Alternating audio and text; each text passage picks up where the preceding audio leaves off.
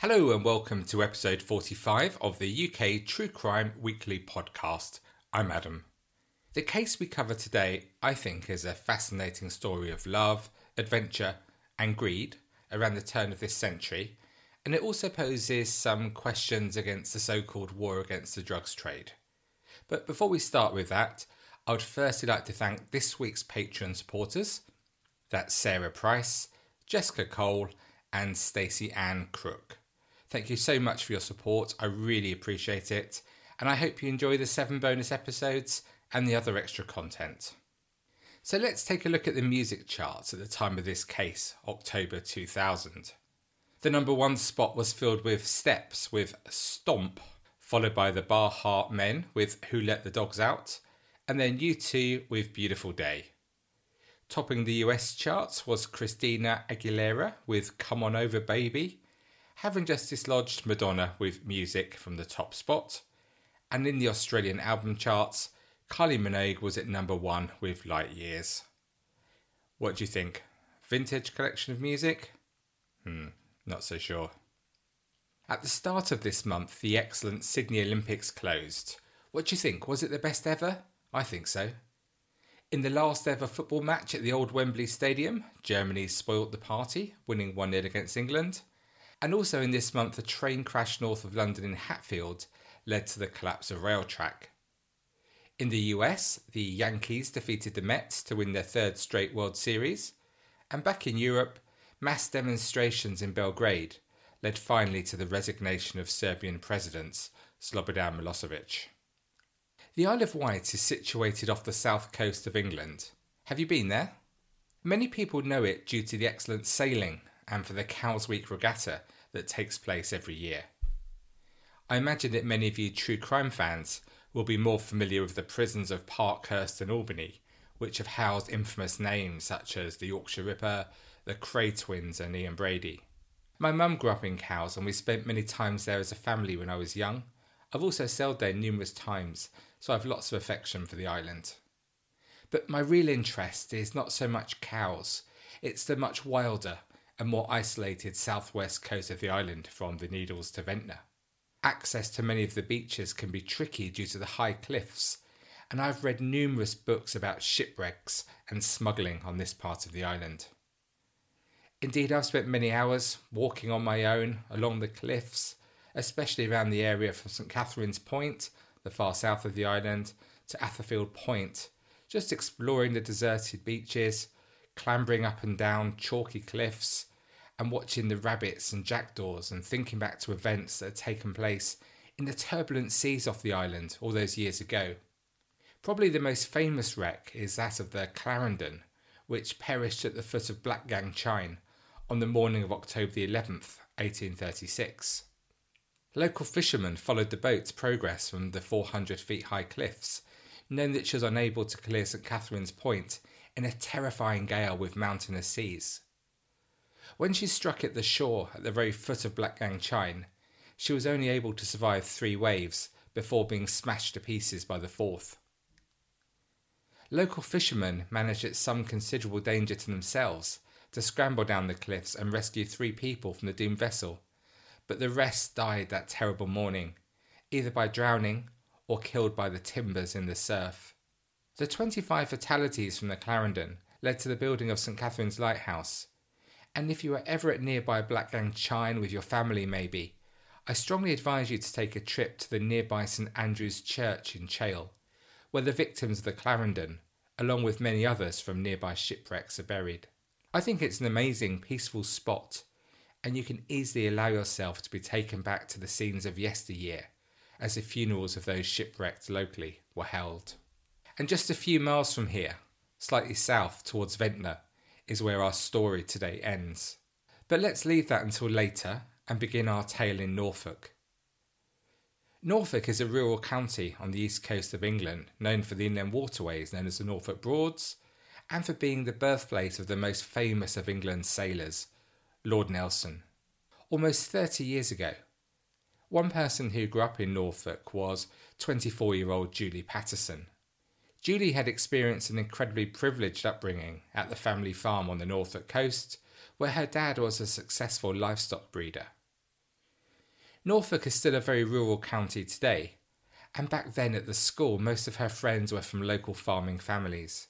As a teenager, she joined a local young farmers club, and at 17, when she won a holiday to Denmark in a competition, it was on a farm.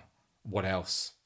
Farming was everywhere around her, and her family fully expected her to marry a farmer, which she duly did when she married James Patterson, who was from another wealthy Norfolk farming family. But you know that feeling that many of us have had in our lives of being trapped and frustrated, just following the paths that others have chosen for us? This is how Julie quickly started to feel. After only four years of marriage, the mundane predictability of her life lay before her, and she hated it. So, just four years in, in 1978, as Julie saw her life unfolding in precisely the same predictable way her mum's had done. She decided that this just wasn't for her at all, and she was going to live her own life, one of adventure, where she could take control of her own destiny. Luckily for Julie, she had the financial freedom to make the change she wanted. And taking £10,000 out of her bank account, she jumped on a plane to the glamorous south of France, where she experienced the lifestyle enjoyed by the rich yachting circles around the Mediterranean. If you spent time in Monaco, Cannes, or Margate, you will know just how that must have felt for someone unused to this life, where money is no object and anything can be achieved. The opulence of the super rich. And Julie liked what she saw. She liked it a lot, and she wanted this to be her life too.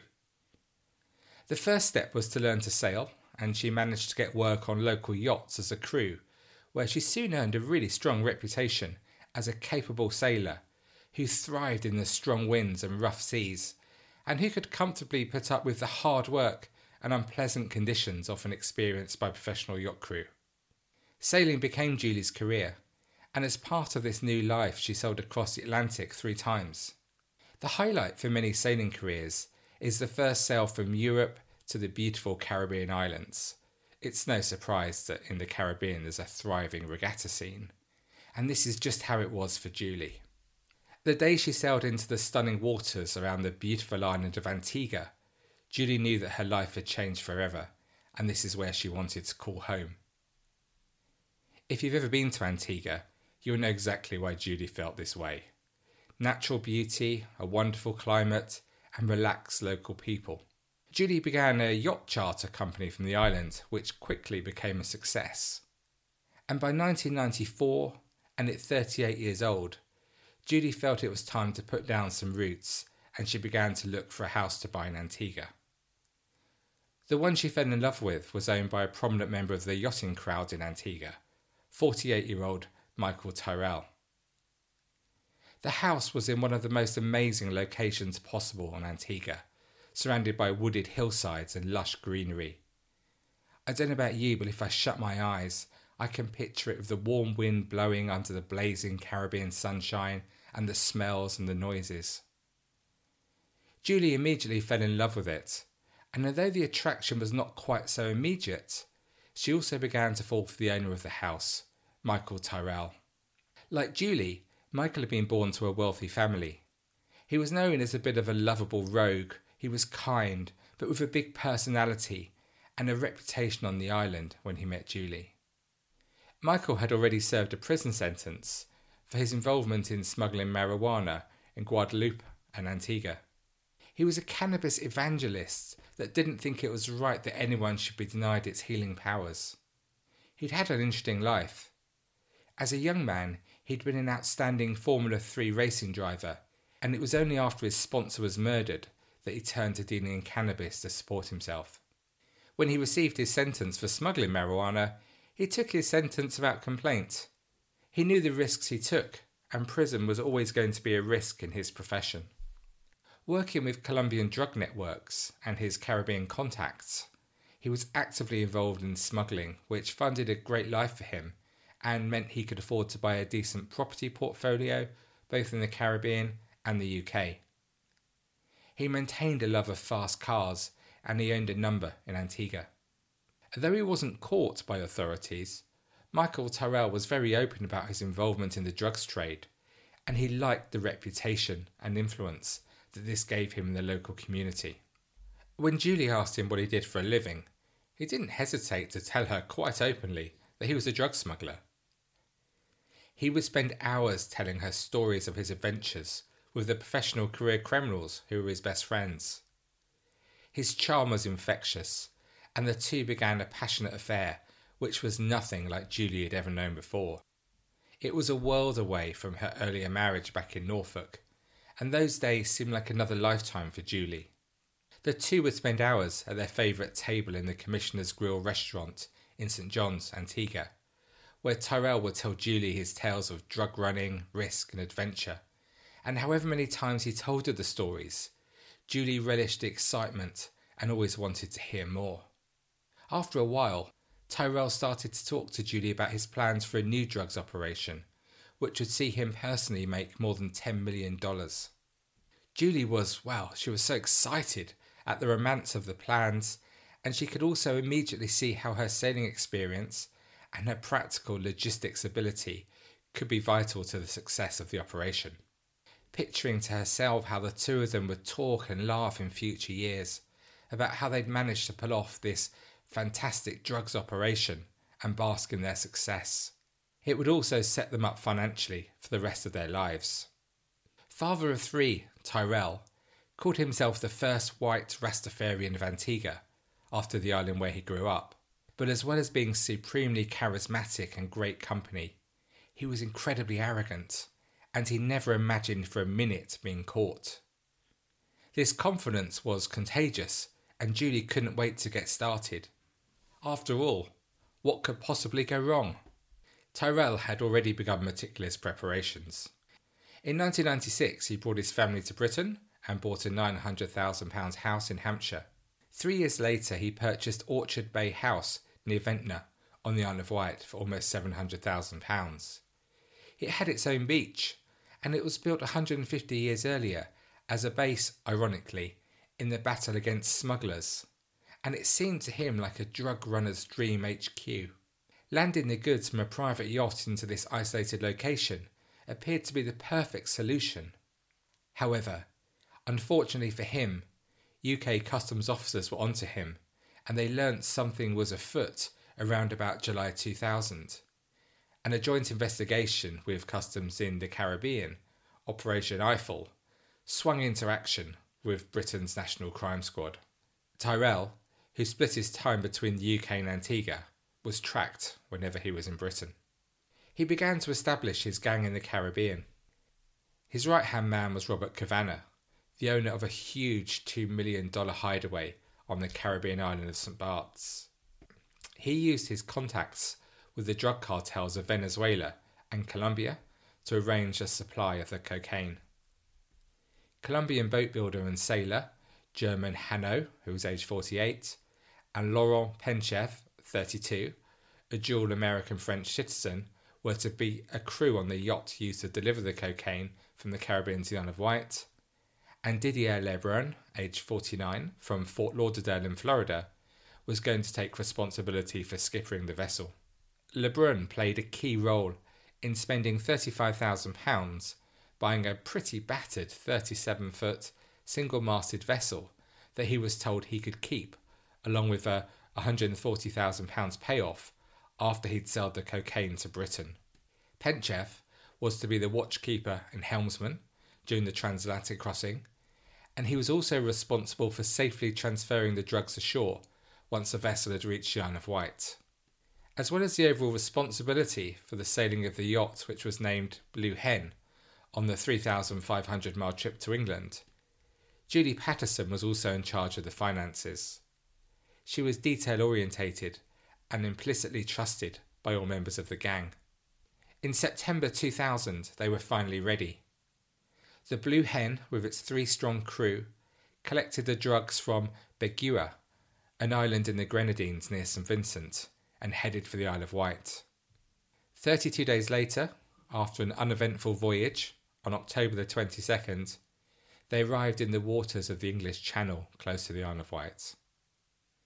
As the sailors among you will know, October is a time where the UK is often battered by storms, and as the Blue Hen approached the Isle of Wight, the weather began to worsen. The 879 pounds of cocaine was packed into 20 large bales, and as they approached the island, these were loaded into the yacht's 12 foot inflatable. Lebrun then remained aboard, while Penchef and Heno headed for Tyrell's house at Orchard Bay. But halfway there, the outboard died, which meant they had to land the boat at Woody Bay, which was half a mile off course. Their options, of course, at this stage, on this filthy evening, were limited, and they abandoned the massive cocaine consignment on the beach and began a treacherous nighttime cliff top slog to the base at Tyrell's house, where the rest of the gang awaited. This was exactly what had happened for hundreds of years on these deserted beaches on the south of the Isle of Wight, where the treacherous conditions gave smugglers a huge advantage over the customs officers. But the plans for the gang started to fall apart as Lebrun, worried by the lack of news, ignored orders and sailed towards the house. Tyrell couldn't believe what was happening here, as this amateur mistake could only bring attention to the house.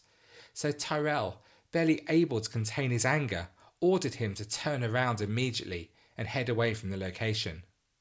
It was then that Penchef and Hanno arrived with the news that the drugs had been left a mile or so along the coast with no guard. Tyrell was fuming. This wasn't how he'd envisaged the plot unfolding after all his meticulous research and planning. Surely it couldn't go wrong now. There were more echoes of bygone days of smuggling along the coast, as the gang then set off in a rowing boat to recover the cocaine. After locating the bales finally, the gang then began the physically grueling task of carrying the drugs back to Tyrell's house. The nature of the cliffs on this part of the island means this walk isn't always easy on a bright summer's day. So during a foul night, as the rain was almost blown horizontally by the strong southwesterly wind, carrying the packages along the narrow, winding, uneven path was a nightmare. And as dawn approached, only six of the bales were safely at the house. Luckily, around this time, Penchef managed to fix the outboard motor, so six bales were transported by inflatable as originally planned. With eight bales still to collect and daylight close to arriving, Tyrell knew that he had to move quickly and he jumped in a van to collect the final eight bales. It was at this point that the customs officers who had been watching every aspect of the events of the night from their cutter offshore and officers placed close to Tyrell's house decided to swoop. Tyrell, with his keys in the ignition, tried to fight back, but he was overpowered. When asked later why he'd even bothered to fight back, he responded, Well, you've got to have a go, haven't you? And I suppose, knowing the length of sentence he was looking at, he was probably right. Six of the gang were arrested on the shore, and one other on the yacht. Judy Patterson and the final member of the gang were found huddled together in the back of a holiday chalet nearby. Can you imagine just how Julie must have felt when she was caught? Like the rest of the gang, she must have been absolutely soaked through to the skin, cold, tired, and desperately miserable, knowing that her dreams had just been shattered, and all she could look forward to was prison, none of the luxuries of her life on beautiful Antigua. And for a sailor who was happiest when experiencing the freedom that sailing brings, the most unbearable confinement of a life in prison. The gang faced trial at Snaresbrook Crown Court in North East London. It was revealed that after the 396 kilos haul had been weighed, customs officers realised they'd seized the largest single British cocaine consignment to date, with a street value estimated at over £100 million. Michael Tyrell conducted a defence, saying that he was forced into the plot against his will, as a Colombian drugs baron had threatened to kill his mum if he did not do exactly what he was told. He also made it clear that cannabis was his thing, and he'd always been quite open about this. He said that he would not ever have imported cocaine, and he must have been set up. Sadly for him, the jury did not buy this explanation at all and found him guilty. Sentencing him to 26 years in prison, Judge Timothy King told him, You are the boss, the governor, the man at the very top of this organisation, the man to whom others look for orders and instruction. This was your brainchild, your scheme. The judge continued that the three weeks that Tyrell had spent in the witness box had betrayed a highly manipulative man, utterly devoid of scruples, and prepared to go to any lengths to achieve your ambitions. You were even vain enough to manipulate the very course of the trial itself. You used the witness box as a platform to assert your warped ideologies and perversions of the truth. That is the measure of you, Michael Tyrrell. A vain, self interested, arrogant, greedy, manipulative, and ruthless man. Another interesting defense was produced by another member of the gang from Fort Lauderdale, Florida, who'd been the man arrested in the chalet with Judy Patterson.